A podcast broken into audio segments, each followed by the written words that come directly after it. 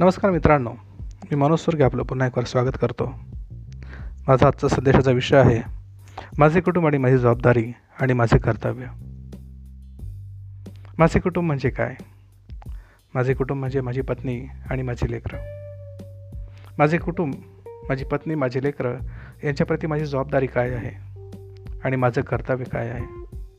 माझे कुटुंब माझी जबाबदारी आणि माझं कर्तव्य हे पाहत असताना आपण पवित्र शास्त्रामधून अर्थात बायबलमधून काही वचनाचं मार्गदर्शन घेणार आहोत.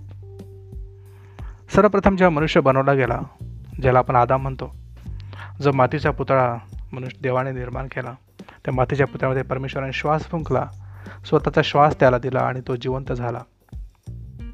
तर मातीचा पुतळा म्हणजे आदाम. त्याला आदाम हे नाव देवाने दिलं. आणि त्याला ते एदेन बागेमध्ये परमेश्वराने ठेवलं जी एदेन बाग परमेश्वराने स्वतः तयार केली होती. त्या एदेन बागेमध्ये अनेक विविध झाडं होते. त्या एदेन बागेमध्ये सुंदरसा झरा होता नदी होती. पशुपक्षी होते. सर्व काही परमेश्वराने तयार केलेलं आणि अशा एदेन बागेमध्ये तिची मशागत करण्यासाठी तिची रखवाली करण्यासाठी तिचा सांभाळ करण्यासाठी त्या जागेमध्ये परमेश्वराने आदामाला ठेवलं. आदाम एकटाच त्या एदेन बागेची मशागत करायचा त्याची निगा राखायचा आणि एकटाच तो त्या एदेन बागेत वावरायचा. एकटाच राहत होता. त्या परमेश्वराने पाहिलं आणि त्याला वाटलं की याला एक जोडदार असावा. आणि तोही त्याचा सदृश असावा. आणि म्हणून आदामाला परमेश्वराने गाढ झोप आणली. आणि तो झोपेत असताना त्याला गाढ झोप लागली असताना त्याची डावी फासळी देवाने काढली आणि त्या फासळीपासून परमेश्वराने स्त्री निर्माण केली. आणि ती स्त्री त्याच्याकडे तो घेऊन गेला आणि म्हटला ही तुझी जोडीदार आहे.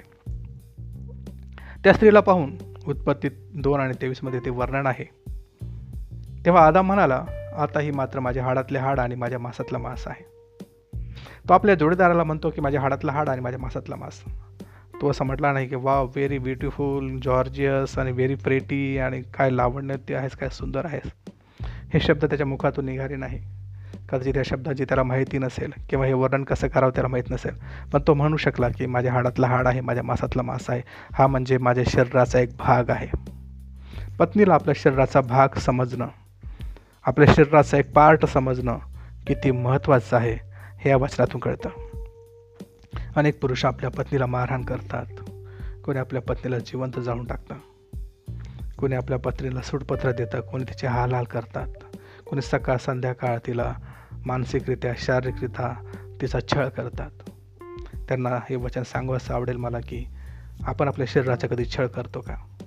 आपण आपल्याच थोबाड्यात कधी मारून घेतो का? आपणच आपले हातपाय कधी दुखवतो का? आपणच आपले हाड तोडून घेतो का? नाही ना? ज्याप्रमाणे आपण आपल्या शरीरावर प्रेम करतो. आपल्या मांसरूपी शरीरावर प्रेम करतो. कारण ते स्वतःच आहे. तर आपल्याला लाभलेली पत्नी आपला जोडीदार ज्याप्रमाणे आधा म्हटला की हे माझ्या हाडातला हाड आहे माझ्या मासातला मांस आहे. आपण तसं समजायला हवं की हे माझं शरीर आहे. आणि ह्या शरीराला म्हणजे माझ्या पत्नीला मी इजा पोचवणं म्हणजे स्वतःला इजा पोचवण्यासारखं आहे. उत्पत्ती एक तेवीसमध्ये म्हटलेलं आहे. उत्पत्ती एक अठ्ठावीसमध्ये देवाने त्यांना आशीर्वाद दिला. देव त्यास म्हणाला फलद्रुप व्हा बहुगुणित व्हा पृथ्वी व्यापून टाका. ह्या उभयंतांना ह्या जोडीला परमेश्वराने आशीर्वाद दिला की फलद्रुप व्हा व्हा म्हणजे तुमच्या पोटी संतती येऊ बहुगुणित व्हा अधिक संतती येऊ तुमच्या संततीला संतती येऊ आणि जेव्हा तुमची संतती वाढेल तुमची संख्या जेव्हा वाढेल तुम्ही संख्येने बहुगुणित व्हाल तेव्हा पृथ्वी व्यापून टाका. आणि आपण आज पाहतो की ही हा जो आशीर्वाद दिलेला आहे परमेश्वराने पृथ्वी व्यापून टाका हा तंतोतंत शब्दशः खरा ठरलेला आहे. आज जगाची लोकसंख्या एवढी भयंकर वाढलेली आहे की मनुष्याला राहायला जागा पुरत नाही आहे. तर समुद्राच्या किनारपट्टीवर माती टाकून टाकून समुद्र पुढे लोटून लोटून घरं बांधत आहे. तो जंगल तोड करत आहे वृक्ष तोड करत आहे जंगल संपून त्या ठिकाणी तो इमारती उभ्या करत आहे त्या ठिकाणी कारखाने टाकत आहे. तो घरावर घर मजल्यावर मजले बहुमजली बिल्डिंग तो बांधत आहे. ज्याला आपण स्काय क्रॅपर्स म्हणतो ज्याला आपण मोठमोठे उंच उंच इमारती म्हणतो. त्याला राहायला जागा कमी पडत आहे आणि असा मनुष्य बहुगुणित झालेला आपल्याला पाहायला मिळतो. त्यांनी पृथ्वी व्यापून टाकलेली आहे. अनेक देशांमध्ये नाना भाषा बोलणारे नाना संस्काराचे नाना धर्माचे लोक राहत आहेत. प्रिय प्रियांनो हा आशीर्वाद परमेश्वराने आदामाला न्हावीला दिला होता. आणि तो खरा झालेला आपल्याला पाहायला मिळतो. ही आहे देवाची योजना की फलद्रूप होणं बहुगुणित होणं. पती पत्नी म्हणून आज देखील तोच आशीर्वाद आपल्यासमोर आहे. फलद्रूप व्हा बहुगुणित व्हा. बहुगुणित व्हा म्हणजे संतती तुमच्या पोटी येऊ. आता ही संतती म्हणजे आपलं लेकरं ते काय आहे? तर फलद्रूप होणं म्हणजे संतती प्राप्त होणं. आणि संतती म्हणजे नेमकी काय ती कोणापासून मिळते हे आपण पाहूया. बायबलमधील पुस्तक आहे स्तोत्रसहिता. त्याचा एकशे सत्तावीसावा भाग आणि तीन ते पाच वचनामध्ये दिलेला आहे. स्तोत्रसहिता एकशे तीन स्तोत्रसहिता एकशे सत्तावीस आणि वचन तीनमध्ये लिहिलेलं आहे. पहा संतती ही परमेश्वराने दिलेलं धन आहे. पोटचे फळ त्याची देणगी आहे. पहा संतती ही परमेश्वराने दिलेलं धन आहे. पोटचे फळ त्याची देणगी आहे. आपल्या पोटातून निघालेलं फळ आपल्या गर्भाचं फळ देवाने दिलेली देणगी आहे. देवाकडून मिळालेला आशीर्वाद आहे. संतती हे परमेश्वराने दिलेलं धन आहे. परमेश्वराने आपल्याला एकदम धन देऊन टाकलेलं आहे. काही कवडसे नाही किंवा काही काही मोजके पैसे नाही. छोटीशी रक्कम नाही तर धन दिलेलं आहे. म्हणजे लेकरांना आपण धन ट्रेझर म्हणून समजलं पाहिजे. आणि ह्या धनाला आपण पालन पोषण शिक्षण आणि संस्कार हे सर्व द्यायला नको का? नक्कीच हे जरुरी आहे. कारण पुढच्याच वचनामध्ये असं म्हटलेलं आहे वचन चारमध्ये स्तोत्रसहित एकशे सत्तावीस आणि वचन चारमध्ये तरुणपणाचे मुलगे हे वीराच्या हातातील बाणाप्रमाणे आहेत. ज्या पुरुषाचा भाता आशाने भरला आहे तो धन्य. वेशीवर शत्रूंशी बोलाचाली होत असता तो फजित होणार नाही. तरुणपणाची मुलं हे वीराच्या हातातील बाणांप्रमाणे आहेत. वेगवेगळे बाणं वेगवेगळ्या प्रसंगी कामात येतात. आपण जर जुन्या काळाचे चित्रपट पाहिले असतील महाकाव्य पाहिले असतील तर त्या काळामध्ये तोच श्रेष्ठ पुरुष असायचा तोच शूरवीर असायचा ज्याचा भाता बाणांनी भरलेला असायचा ज्याच्याकडे अनेक वेगवेगळे बाण असायचे. आणि असं म्हटलेलं आहे की अशा पुरुषाचा भाता म्हणजे फा पाठीवर असलेल्या ती ती भाता भात भाताची ती जागा ज्या ठिकाणी अनेक बाणं भरलेले आहेत. ज्याप्रमाणे त्याला निश्चिंत तो निश्चिंत असायचा की माझ्याकडे अनेक बाण आहेत माझ्या भात्यामध्ये शिल्लक आहेत. आणि अशा पुरुषाला धन्य म्हटलेलं आहे. आणि असा पुरुष जेव्हा वेशीवर बसतो गाव सीमेवर बसतो ज्याला आपण चौकडी म्हणतो चौकडीवर बसतो गाव वेशीवर बसतो तेव्हा त्याचा शत्रू जरी त्याशी बोलाचाली करायला आला त्याची बाचाबाची व्हायला लागली तो तर तो फजित होणार नाही. त्याचा शत्रू देखील त्यावेळेला आवडतं घेईल. त्याचा शत्रू देखील त्यावेळेला नमतं घेईल. कारण त्याला माहीत आहे याची मुलं याच्या पाठीशी आहेत. याची मुलं शूरवीर आहेत. अर्थात याची मुलं सुसंस्कारी आहेत. याची मुलं याची बाजू घेऊन माझ्यावर चाल करून येऊ शकतील. प्रियांनो आपल्या लेकराने आपल्यासोबत असणं आपल्या लेकराने नावारूपाला येणं आपल्या लेकराने स्वतःच्या पायावर उभं राहणं आपल्या लेकराचं करिअर बनणं आणि त्याद्वारे आपल्याला अभिमान वाटणं आपल्याला गर्व वाटणं ही खूप आनंदाची गोष्ट आहे. आणि हे तेव्हाच घडू शकेल जेव्हा आपण योग्य वयामध्ये त्याला योग्य संस्कार देऊ त्याला योग्य वळण लावू. कारण वचन सांगतं नीतीसूत्रे बावीस आणि सहामध्ये मुलाच्या स्थितीस अनुरूप असे शिक्षण त्याला दे. म्हणजे वृद्धपण ही तो त्यापासून परावृत्त होणार नाही. मुलाच्या स्थितीस म्हणजे तो ज्या वयाचा आहे त्या वयामध्ये योग्य असणारं वळण त्याला दे. जर तो एक ते पाच या वयामध्ये आहे तर त्याला त्या वयाचं शिक्षण दे त्या वयाचं वळण लाव जर तो वय वर्ष सहा ते चौदापर्यंतचा आहे तर त्याला त्या वयासाठी आवश्यक असणारं वळण लाव. त्याला लहान मोठ्यांचा आदर सन्मान करायला शिकव. त्याला लहान मोठ्यांशी योग्य प्रकारे बोलायला शिकव. जर तो अठरा आणि पंचवीसच्या दरम्यान आहे तर त्याला शिक्षणामध्ये मन लावायला सांग. त्याला अभ्यासाप्रती त्याला कामाप्रती त्याला प्रेम निर्माण करायला शिकव. जर तो तीस आणि चाळीसच्या दरम्यान आहे तर त्याला तरुणपणाच्या कुसंगतीपासून दूर राहायला शिकव. त्याला चांगल्या संगतीमध्ये राहायला शिकव. त्याला कामाप्रती त्याला त्याचं कर्तव्य पार पाडायला शिकव. त्याला त्याची जबाबदारीची जाणीव करून दे. हे जे वळण आपण जेव्हा आपल्या लेकरांना लावतो ब्रियांनो तर ते म्हातारे होसपर्यंत वृद्ध हुसपर्यंत त्या वळणापासून माघारी फिरत नाही. आणि म्हणून म्हटलेलं आहे मुलाच्या स्थितीस अनुरूप असे शिक्षण त्याला दे. म्हणजे वृद्धपणी तर त्यापासून परार्थ होणार नाही. असा कोण मुलगा होता जो वृद्धपणी पण देखील परार्थ झाला नाही? असे अनेक आदर्श मुलं होते प्रियांनो जे वृद्धपणी देखील आपल्या शिक्षणापासून परावृत्त झाले नाही. वृद्धपणी म्हणण्यापेक्षा मरेपर्यंत आपल्या आईवडिलांच्या संस्कारांना ते विसरले नाही. येशू ख्रिस्त वधस्तंभावर असताना तो आता काही क्षणात मरणार हे त्याच्यासमोर असताना तो आपल्या आईची काळजी करतो आणि म्हणतो आपल्या प्रिय शिष्याला योहानाला योहाना ही पहा तुझी आई. आणि आईला म्हणतो हा पहा तुझा मुलगा. एवढी त्याला आईची काळजी होती की माझ्यानंतर माझ्या आईचं काय व्हायचं? जरी त्याला आणखीन तीन चार भाऊ असले बहिणी असल्या जगिक नात्याप्रमाणे पण तरी तो एका आपल्या शिष्याला विश्वासू शिष्याला म्हणतो की ही तुझी आई आहे आणि आता हिचं हिची जबाबदारी तुझ्यावर आहे. आपण मरत असताना देखील आपल्या आईवडिलांची काळजी वाहणं हे तेव्हा शक्य आहे जेव्हा तुम्हाला आईवडिलांनी चांगलं वळण लावलेलं आहे. आजकाल आपण पाहतो की अनेक मुलं आपल्या लेकरांना अनेक मुलं आपल्या आईवडिलांना वृद्धाश्रमात नेऊन सोडतात. त्यांची काळजी करत नाही. त्यांना औषधोपचार करत नाही. त्यांचा दवाखाना त्यांची ट्रीटमेंट करत नाही. इवन त्यांच्याशी नीट बोलत नाही. त्यांना वेळेवर विचारपूस करत नाही. त्यांचा मान सन्मान करत नाही. तर जगिक मित्रांमध्ये जगिक भपक्यामध्ये ते गुंतलेले आहेत. आणि म्हणून म्हटलं आहे मुलाच्या स्थितीस अनुरूप शिक्षण त्याला दे. असं शिक्षण दे की तो मरेपर्यंत त्याच्या वृद्धपाणी त्या शिक्षणापासून परावृत्त होणार नाही. तो तुझ्यावर प्रेम करेल. तो तुझी काळजी घेईल. तुला वृद्धापकाळी तो आधाराची काठी होईल. तुला सोडणार नाही. ज्याप्रमाणे शौनशाने वृद्धापणी आपल्याला काठीची गरज पडते काठीचा आधार लागतो. त्याप्रमाणे तुझी मुलं होतील. तुला आधार देतील. तुझा वृद्धापकाळ सुखकर करतील आणि म्हणून त्यांना शिक्षण दे. त्याला वयाच्या अनुसार शिक्षण दे असं म्हटलेलं आहे. नीतुस्त्री तेवीस आणि चौदा तेरा आणि चौदा म्हटलेलं आहे. मुलाला शिक्षा करण्यास अवमान करू नको कारण त्याला छडी मारल्याने तो मारणार नाही.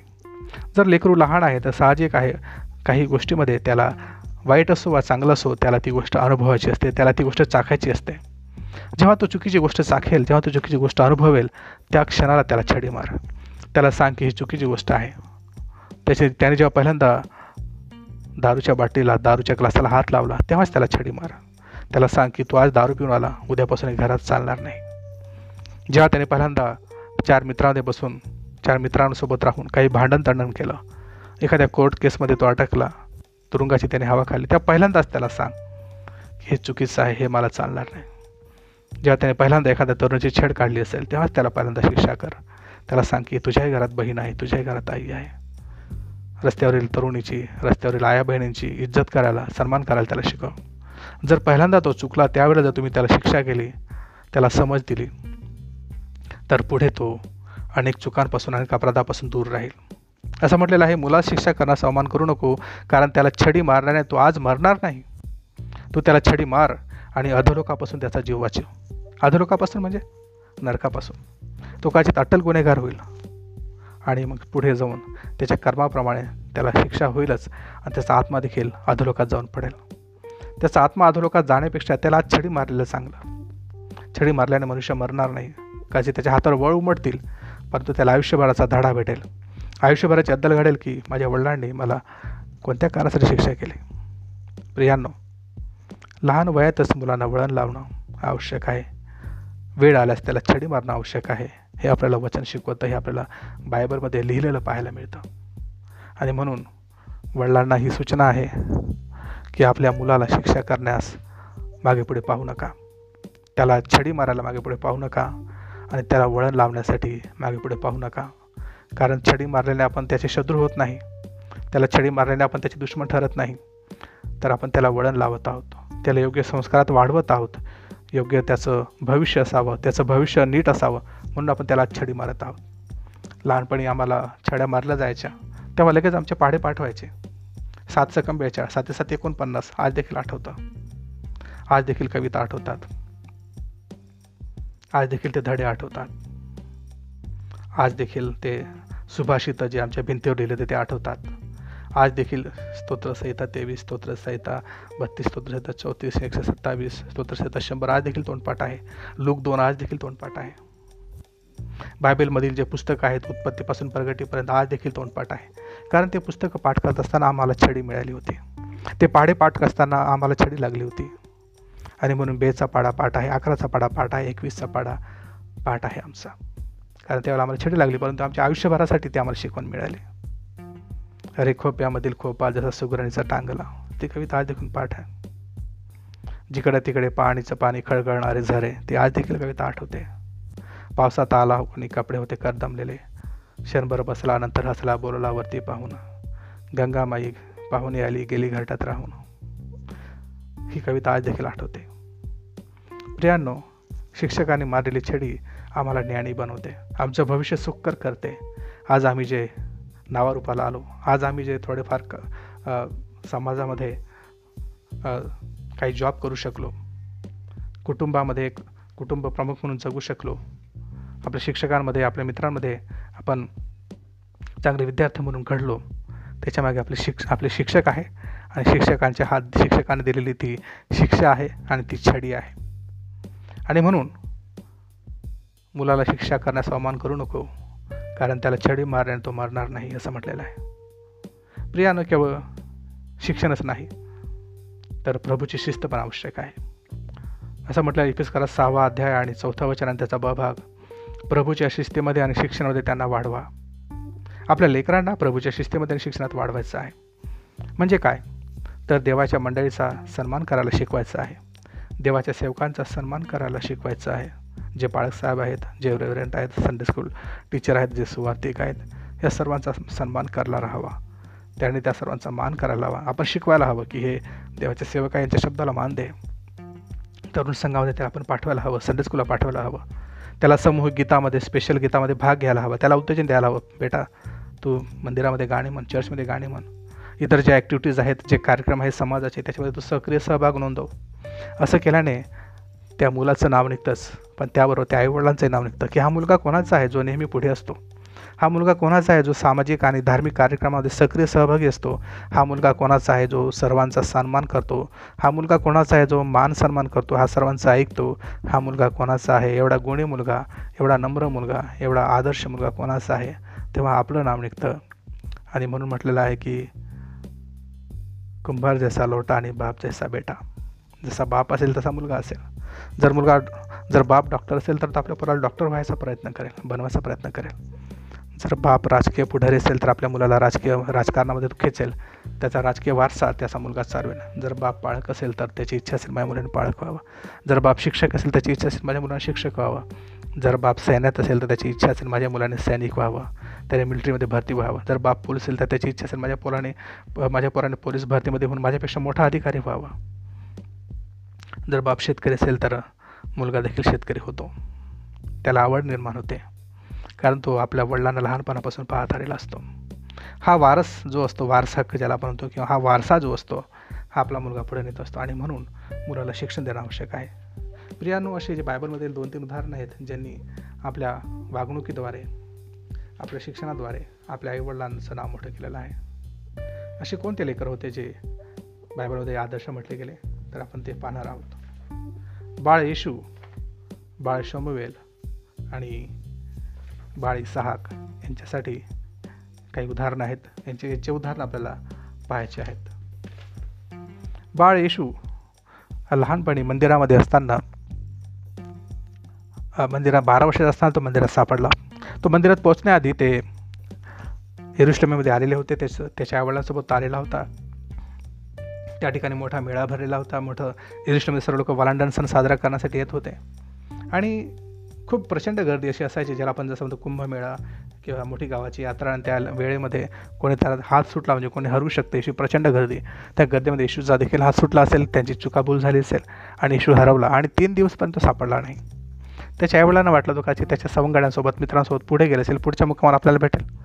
पुन्हा ते पुढच्या मुक्कामाला गेले. त्या ठिकाणी तो भेटला नाही. पुन्हा पुढच्या मुक्काला पुन्हा तो भेटला नाही. तर रिटर्न माघारी आले आणि पाहतात एरिस्टमध्ये शोध घेतात. तर एका मंदिरामध्ये ज्याला आपण म्हणतो एरिस्टमचं मंदिर त्या मंदिरामध्ये तो आपल्या गुरुजनांसोबत त्या धार्मिक पुढाऱ्यांसोबत वादविवाद करताना त्यांना दिसला. त्यांना नवल वाटलं की हा बारा वर्षाचा मुलगा आणि धार्मिक गोष्टींवर वादविवाद करत आहे गुरुजनांसोबत. त्याची ती जिज्ञासा पाहून ते धार्मिक गुरु देखील अचंबित झाले. त्यांना आश्चर्य वाटलं की हा एवढा ज्ञानी मुलगा कसं काय? याची एवढी प्रगल्भ बुद्धी कसं काय? तर सांगत तात्पर्य असं की येशू हरवल्यानंतर देखील मंदिरात होता. आपले मुलं घरात राहून देखील हरवून जातात. प्रियांनो आपले लेकरं मंदिरात आपल्यासोबत येतात का? चर्चमध्ये आपल्यासोबत बसतात का? संडे स्कूलला ते हजर राहतात का?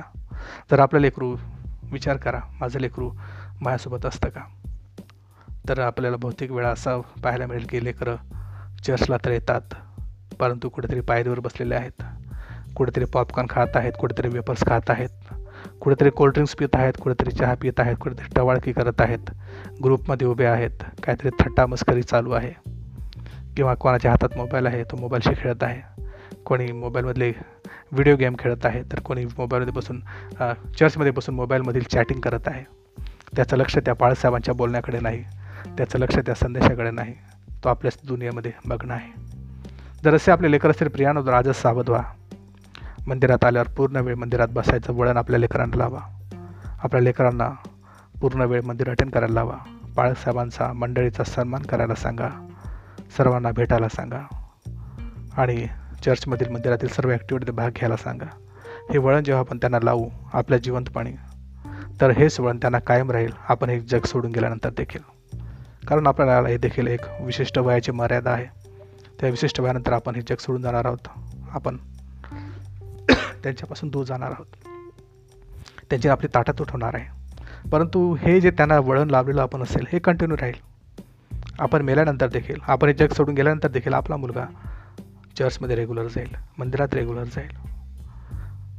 तो धार्मिक कार्यामध्ये रेग्युलर सहभागी होईल. कारण त्यांनी पाहिलेलं आहे माझे आईवडील नेहमी धार्मिक कार्यात सहभागी व्हायचे. हे माझ्या आईवडिलात मला लावलेलं वळण आहे आणि मी विसरणार नाही याची त्याला जाणीव होत असते. आणि म्हणून त्याला चांगलं वळण लावणं आवश्यक आहे.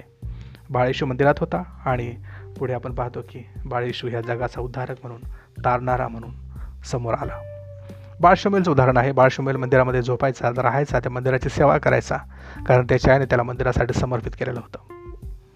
आणि त्या याचकाजवळ येलीसोबत राहत असताना बाळ शमुवेल मंदिराची झाडझूड करत असेल त्या मंदिराच्या खिडक्या पुसत असेल मंदिराचं फर्निचर पुसत असेल त्या याचकासोबत राहून तो काही देवाप्रती स्तुती आराधना करत असेल जे काही शास्त्र असेल त्या शास्त्राचं पाठांतर करत असेल वचनपाठ करत असेल आणि अशा परिस्थितीमध्ये अशा शिक्षणात वाढत असेल. आणि त्यामुळे परमेश्वराने त्याच्यावर प्रसन्न होऊन त्याला आवाज दिला. परमेश्वर त्याच्याशी बोलला असं आपल्याला बायबलमध्ये पाहायला मिळतं. जर बाळ शमुवेल मंदिरामध्ये नसता तर परमेश्वराने त्याला आवाज दिला असता का? बाळ शमुवेलाने जर मंदिराची साफसफाई केली नसती मंदिराची सेवा केली नसती परमेश्वराची स्तुती आराधना गीता म्हटली नसती त्याच्या वचनाची आवड धरली नसती तर देवाने त्याला आवाज दिला असता का? मुळीच नाही प्रियानं. तो बाळ शमुवेल मंदिरात होता म्हणून देवाने त्याला आवाज दिला. बाळ येशू लहानपणी बारा वर्षाचा असताना मंदिरामध्ये सापडला आणि म्हणून तो जगाचा उद्धार करता ताळणारा म्हणून आपल्याला पाहायला मिळतो. बाळ शमुवेल पहिला संदेष्टा म्हणून आपल्याला पाहायला मिळतो. ज्याने इस्रायला संदेशाचं काम केलं ज्याने दावीद दावीसारखा राजा दिला. पुढे उदाहरण पाहायला मिळतं इसाक. अब्रामाला जेव्हा देवाने सांगितलं की माझ्यासाठी तो बळी दे. आणि आब्रामाला मी कशाची बळी देऊ? परमेश्वर म्हटला तुझा एकुलता एक पोरगा तुझा एकुलता एक मुलगा जो वृद्धपणे तुला मी दिलेला आहे त्याची बळी मला दे. त्याचा बळी मला दे. आब्रामाने आपल्या लेकराला सोबत घेतलं आणि तो त्या डोंगरावर गेला. आणि डोंगरावर गेल्यानंतर तो जात असताना मुलगा त्याला म्हणतो बाबा आपल्यासोबत तर लाकडं आहेत. सर्व सामग्री आहे पण आपल्याला ज्याचा बळी द्यायचा आहे तो प्राणी कुठे आहे? ते कोकरू कुठे आहे? ते मेंढरू कुठे आहे? ते शेरडू कुठे आहे? आणि अब्राम म्हणतो परमेश्वर पाहून देईल. गॉड विल प्रोव्हाइड आणि पुढे त्या डोंगरावर गेल्यानंतर जेव्हा अब्रामाने ती वेदी रचली तोपर्यंत कदाचित इसाकाला वाटत असेल की बाप काय करत आहे? सर्व साहित्य आपण बळी कोणाचा द्यायचं आहे? बापाला काही कळत नाही आहे पण तो शांत राहिला. आणि पुढच्या क्षणाला त्या आभ्रामाने आपल्या लेकराचे लेकराला पकडलं त्याचे हातपाय बांधले आणि त्याला त्या वेदीवर ठेवलं. तेव्हा मात्र त्याचे डोळे उघडले असतील. तेव्हा त्याला कळून चुकलं असेल की बाप माझाच बळी देत आहे. आणि अशा परिस्थितीत आपल्याला वाचायला मिळतं की इसाकाने हात पाय झोडले नाही. त्याने लाता झटकल्या नाही.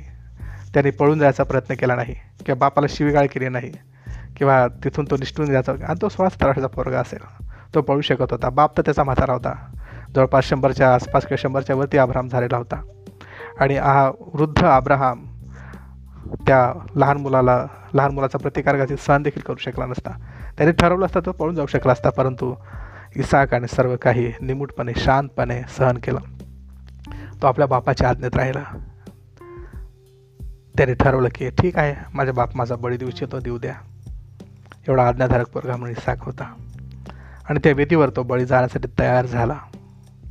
आणि पुढच्या क्षणाला जेव्हा बाप म्हणजे अब्राहम मोठा सुरा त्याच्या गळ्यावर मारणार तेवढाच आकाशवाणी झाली. अब्राहमा थांब. आपल्या हातावर आणि आपल्या पोराला मोकळं कर. त्याने आपल्या पोराला मोकळं केलं आणि परमेश्वरने सांगितलं की बघ झुडपामध्ये ते तो एडका आहे. त्याला घे. आणि त्याचा बळी दे. परमेश्वराने आब्रामाची परीक्षा पाहिली होती. देवाला खरोखर त्या मुलाचा बळी नको होता. परमेश्वराला आपल्या लेकरांचा बळी नको असतो. देवाला आपल्या लेकरांचा बळी का हवा आहे कारण ते लेकर तर त्याने दिले तो का त्याला मरू दे पण त्याने फक्त परीक्षा पाहिली अब्रामाची की अब्राम माझ्यावर एवढं प्रेम करतो का? की त्याच्या सर्वात प्रिय असणारी वस्तू किंवा व्यक्ती जी त्याचा मुलगा आहे तो तो माझ्यासाठी देऊन टाकतो का? आणि अब्रामाने ती देखील द्यायचा विचार केला किंवा ती देखील त्याने देऊ केली. तेव्हाने पाहिलेल्या परीक्षेमध्ये अब्राम उत्तीर्ण झाला आणि म्हणून तो साऱ्या राष्ट्रांचा पिता झाला. त्या अब्रामाच्याद्वारे जो इसाक त्या वेदीवर होता तो इसाक नावा रूपाला आला इसाकाला याकोब झाला. याकोबाच्या पोटी बारा संतान निर्माण झाले. त्या बारा मुलांच्याद्वारे इस्रायल राष्ट्र निर्माण झालं. तिसऱ्या राष्ट्राचा पिता म्हणून आब्राम ओळखला जातो. प्रियानं जर इसाक त्या ठिकाणी उद्धट बोलला असता इसाक जर पळून गेला असता तर कदाचित इस्रायल राष्ट्र आपल्याला पाहायला मिळालं नसतं. तर कदाचित याकोब त्याच्या पुढे जन्मला नसता. कदाचित देवाने त्याला आशीर्वाद दिला नसता. परंतु देवाने जो आशीर्वाद दिला आहे तो त्याने पूर्णत्वास नेला. कारण इसाकासारखा मुलगा आब्रमाच्या पुढे जन्माला आला. बाळ येशू बाळ शमुएल आणि सहाग या आदर्श मुलं म्हणून आपल्याला पाहायला मिळतात. प्रियांनो आपले मुलं असे आदर्श असावे का? आपले मुलं आपल्या आज्ञेत असावे का? असं जर आपल्याला वाटत असेल तर मुलांना परमेश्वराने दिलेलं धन समजा. आपल्या लेकरांना आपल्या संततीला परमेश्वराने दिलेली देणगी समजा. आणि या देणगीला या धनाला नीट जपण्यासाठी नीट सांभाळण्यासाठी त्यांना योग्य ते शिक्षण द्या त्यांच्या वयाला अनुसरून असणारं. शिक्षण त्यांना द्या म्हणजे वृद्धपणे त्यामध्ये परावृत्त होणार नाही. त्यांना वेळ पडल्यास छडी मारायला अवमान करू नका. वेळ प्रसंगी त्यांना छडी मारा आणि अधोलोकापासून त्यांचा प्राण वाचवा. त्यांना प्रभूच्या शिस्तीमध्ये वाढवा त्यांना शिक्षणात वाढवा. त्यांना आपल्या मंडळीचा सन्मान करायला शिकवा सेवकाचा सन्मान करायला शिकवा. आपल्या धार्मिक आणि राजकीय कार्यक्रमांमध्ये सक्रिय सहभाग व्हायला शिकवा. आपल्या कुटुंबाप्रती ही आपली जबाबदारी आहे. हे आपलं कर्तव्य आहे की आपल्या लेकरांना आपण योग्य वळण लावायला हवं. परमेश्वराने दिलेलं धन आहे त्याला आपण सांभाळायला हवं. परमेश्वर करू आपल्या सर्वांना सुबुद्धी प्राप्त हो. परमेश्वर करू आपल्या सर्वांना हे ज्ञान असो की आपण आपल्या लेकरांचं जतन केलं पाहिजे त्यांना सांभाळलं पाहिजे. मी आपल्या सर्वांची रजा घेतो. परमेश्वर आपल्या सर्वांना आशीर्वाद देऊ थँक्यू व्हेरी मच धन्यवाद.